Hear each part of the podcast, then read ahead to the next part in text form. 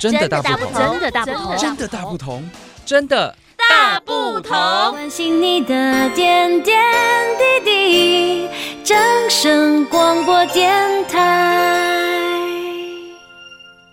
各位朋友，大家好，欢迎收听《真的大不同》，我是冠军。又两个礼拜没有见面了，那今天冠军要来跟各位分享什么有趣的议题呢？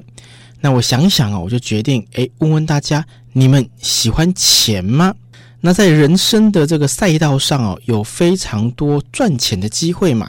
啊，最简单的赚钱机会可能就是，诶，我们读书毕业之后，然后去一间公司上班，也就透过你的劳动呢，换取你的薪水。简单讲哦，就是劳工透过你的劳动，透过你的专业知识来为公司努力，赚取你的薪水。那么这种赚钱的模式哦，已经实行了非常久了。但是呢，自从在九零年代电脑网络兴起之后，陆陆续续多出了非常多的职业哦。那么因为网络兴起之后呢，赚钱的模式哦，基本上变了不少。那让大家最为津津乐道的，我想就是流量变现这个模式哦。那么如果你不是很熟悉网络的朋友哦，你可能问。什么是流量变现啊？流量变现非常的简单呐，就是说你有知名度之后，大家喜欢看你，喜欢听你，因为你有名了，也因为你讲出的东西，你输出的东西能吸引大众的喜欢，而看你的人很多，这个叫做流量。看的人越多，流量就越大。而网络流量这么大呢，如果你做起了生意。这些流量就可以变成现金，所以四个字来概括这个概念哦，叫做流量变现。那么大家一定想说，流量变现好像是在这几年网络直播兴起之后才出现的新名词、新工作。事实上，我要告诉各位哦，人类的社会的核心本质哦，原则上是不大会变的。那么，流量变现这种东西，事实上早在百年前就是这样子。我们拿台湾的历史来说好了，台湾的历史第一代啊，初代网红是什么？你们能了解吗？那这边的网不见得是网络啦，就是媒体红人。哎，如果你知道的话呢，那第一代我们台湾历史上的媒体红人呢，我认为啊，理应当哦，就是在 radio 垃圾哦广播在日治时期引进台湾的时候，那个时候的。广播主持人是第一代的网络媒体的红人呢。那第二波是什么？第二波毫不怀疑的就是电视了啊！电视出现之后呢，电视上的明星、艺人、主持人，他有流量嘛？那他当然就是一个大明星。所以在呃民国六七年、七十年、八十年、九十年那个时候，电视很夯的时候，家家户户都守着电视的时候。想必那时候的艺人主持人是赚很多很多钱的。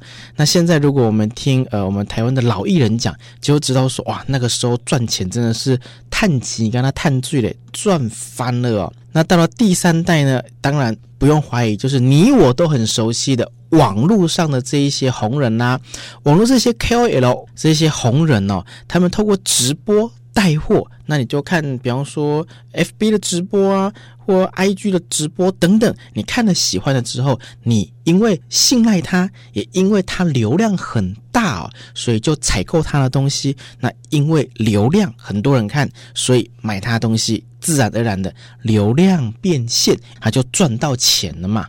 冠军就简单的从我们台湾的历史社会的脉络中拉出一条线来告诉你，媒体那些红人。他们是如何的流量变现？而事实上呢，早在一百年前哦，日治时期引进了广播之后哦，就诞生了媒体红人。而那个时候，想必也是可以流量变现的。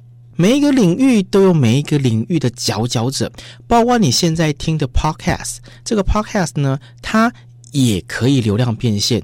那如果以台湾来讲，我想很红的，比方说专门讲股票的股癌。或者是跟很多厂商配合来讲这些厂商创业的历程的吴淡如，事实上哦，他们也透过 Podcast 赚了非常多的钱哦。那为什么？因为他们在 Podcast 的排行榜上都是呃前三名、前五名的。那前三、五名、前五名收听他们的人非常非常的多，那他们有一定的公信力嘛？那你想想看，如果一集听他们的人有十万人就好，十万人就好啊！十万人听他们的 podcast，我们只要有一成的人来跟他买东西，诶，就一万人来跟他买东西，是不是？而这个东西如果他只是卖一千九百九十九就好了，其实不贵嘛，两千块有找嘛。但是一万人来跟他买这个一千九百九十九的产品，他就可以一次赚进一千九百九十九万呢。你不觉得这种流量变现真的是很神奇吗？如果你觉得还不够神奇哦，来，我告诉你一个更简单的东西，你脑袋想想看哦。一间百货公司营业额每次都说哇，年终大特惠，那年终就是年底到了嘛，要很多的推销，很多的行销嘛。可是，一间百货公司，诶，如它是不是顶多啦？当天进店的人大概有五千人就很多了吧？恐怕也没办法到五千人了，可能三千人。涌进百货公司，百货公司的那个楼层就负荷不住了，因为它有物理性的空间的局限嘛。但是你想想，如果今天是在 Podcast，或者是在 YouTube，或者在 Facebook 这一种呃网络上的媒体，它没有物理性的空间呢？想看的人随时可以看，想听的人随时可以重复听。以刚刚我们讲的百货公司为例，百货公司它有营业时间的限制，这第一点。网络上的这些直播卖货没有时间的限制。第二点，百货公司它有地域的限制。比方说，冠军人在高雄好了，我不可能为了买一个东西坐高铁上台北吧？就算它特价又怎么样？高铁费都没办法回本呐、啊。所以实体店面还有地域的限制，但网络的这些流量是没有地域的限制的。那第三点呢、百货公司它还有。最简单的成本的限制，什么叫成本限制？你要人事费啊，楼地板那些水呀、电啊、房租啊等等这些限制。但是网络直播没有这些限制，所以你仔细看哦，有一些什么专门在卖，比方说卖海鲜的，好了，他们在网络上哇疯狂的叫卖。你仔细看他的观看人数，有时候那观看人数会一瞬间冲到三万人、五万人呢。如果是百货公司，顶多三千人、五千人同时进百货公司就已经了不起了，怎么可能同时容纳五万人同时进店呢？但网络直播就是有这个效果，所以很多人努力的在执行流量变现。那当然啦，流量变现事实上是非常的不容易哦，因为光你要有流量，诶，这个就很难啦。那么你流量之后，你还要变现。这个就更难了，毕竟你要从人家的口袋里掏出钱来跟你消费，这真的是不容易哦。但是冠军呢，要告诉各位，事实上呢，他有一些方法可以让想要购买的顾客可以因为你的这个策略而购买。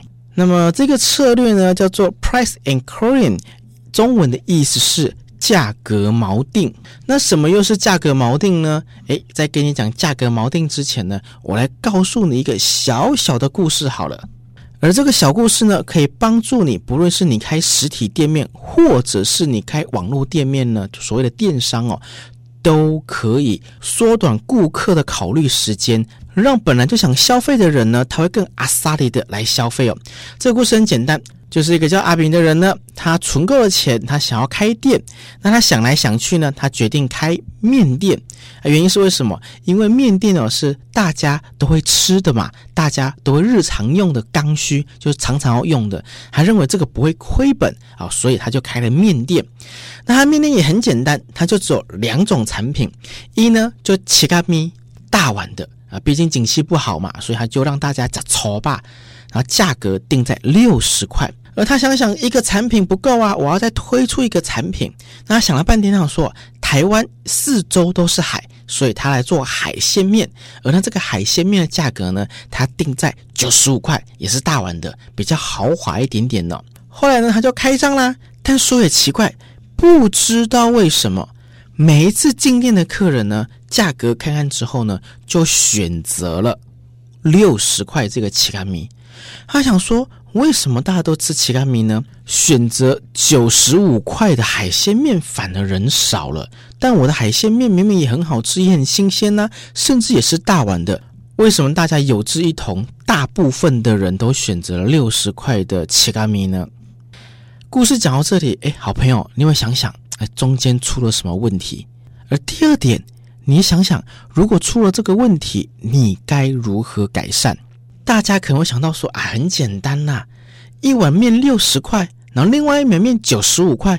对了，我知道海鲜面很新鲜，大碗又好吃，但是它比较贵嘛，所以为了要节省一点过生活，好让未来更有希望，因此呢，大家在消费的时候呢，会选择那六十五块的奇甘米。那么我这样讲，你觉得有没有道理？是蛮有道理的。我相信大部分的消费者是这样子想的哦。那么面对这样的困境，如何突破呢？这个时候呢，我们就要聊聊 price anchoring 这个东西了。价格锚定，价格锚定的概念很简单哦，它就是设置一个参考点来影响消费者对产品或是服务价值的认知。诶，我这样讲是很拗口，你听不懂对不对？没有关系，我们把。例子拉回最具体的阿炳的面店，阿炳的面店第一碗面呢是六十块，而第二碗面呢是豪华等级的九十五块海鲜面。这个时候呢，用价格锚定来处理，该怎么处理呢？我们稍微的来调整一下价格，把第一碗面的价格呢设定为四十五块的奇卡米，而第二碗面呢一样把它设为九十五元。第三碗面呢，就把它设为一百八十元的牛肉面，各位觉得怎么样？那么截至目前为止，你们觉得很有道理？诶，四十五块的奇卡米，然后九十五块的海鲜面，跟一百八十块的牛肉面，蛮有道理呀。跟目前市面上食物的价格是这个价格没有错，问题就在那。一百八十块的牛肉面了。所谓的 price anchoring 呢，就是价格锚定，锚定在最贵那个产品，用最贵那个产品来凸显其他的产品非常的便宜。所以四十五块的奇咖米，九十五块的海鲜面，跟一百八十块的牛肉面，这个时候大家大部分的人会觉得四十五块好便宜，九十五块是正常的价格。一百八十块就是豪华牛肉面了。当你用一个价格锚定，就是这一百八十块牛肉面来混淆消费者的感知之后呢，诶，本来觉得是豪华等级、昂贵的九十五块海鲜面，啊，现在觉得诶好像很便宜哈、为什么？因为它在一百八十块牛肉面前，它是便宜的。所以我们再简单的再来给它一个名词定义一下：价格锚定 （price anchoring） 是做。一个比较昂贵的东西，比较昂贵的产品来凸显其他很便宜，但其他很便宜，不是它很烂，是怎么说呢？以四十五块的奇咖米为例，它就是引流款的产品，就是叫吸引客人的产品，这叫引流款。而九十五块的海鲜面呢，这个叫做利润款，就是三种产品里面呢，九十五块这个是可以让你赚最多的。而一百八十块呢，就是价格锚定款，用这个一百八十块来让其他两个感觉很便宜。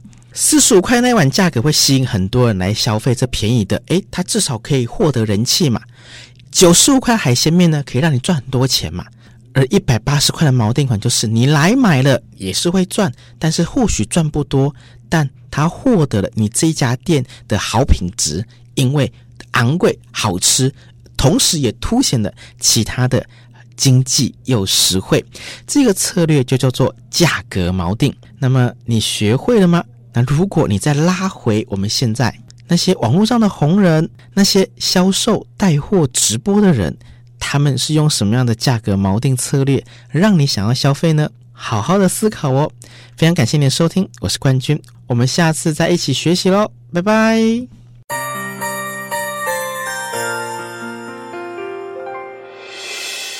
伤心的时候有我陪伴你，欢笑的时候与你同行。关心你的点点滴滴。掌声广播电台。